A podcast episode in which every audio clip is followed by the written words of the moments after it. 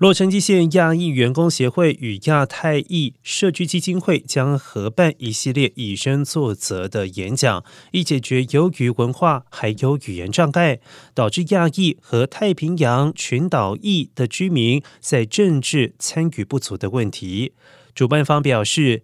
洛县亚裔人口占百分之十三，但因为长久以来对政治冷淡，以至于亚裔的权益经常被忽略。以身作则的首场演讲定于四月三十号星期六早上的九点半到中午的十二点半，在 South El Monte 的华美达温德姆酒店举行，将邀请洛县县政委员苏利斯主讲和播放纪录片《种族流行病》，探讨如何解决反亚裔的仇恨。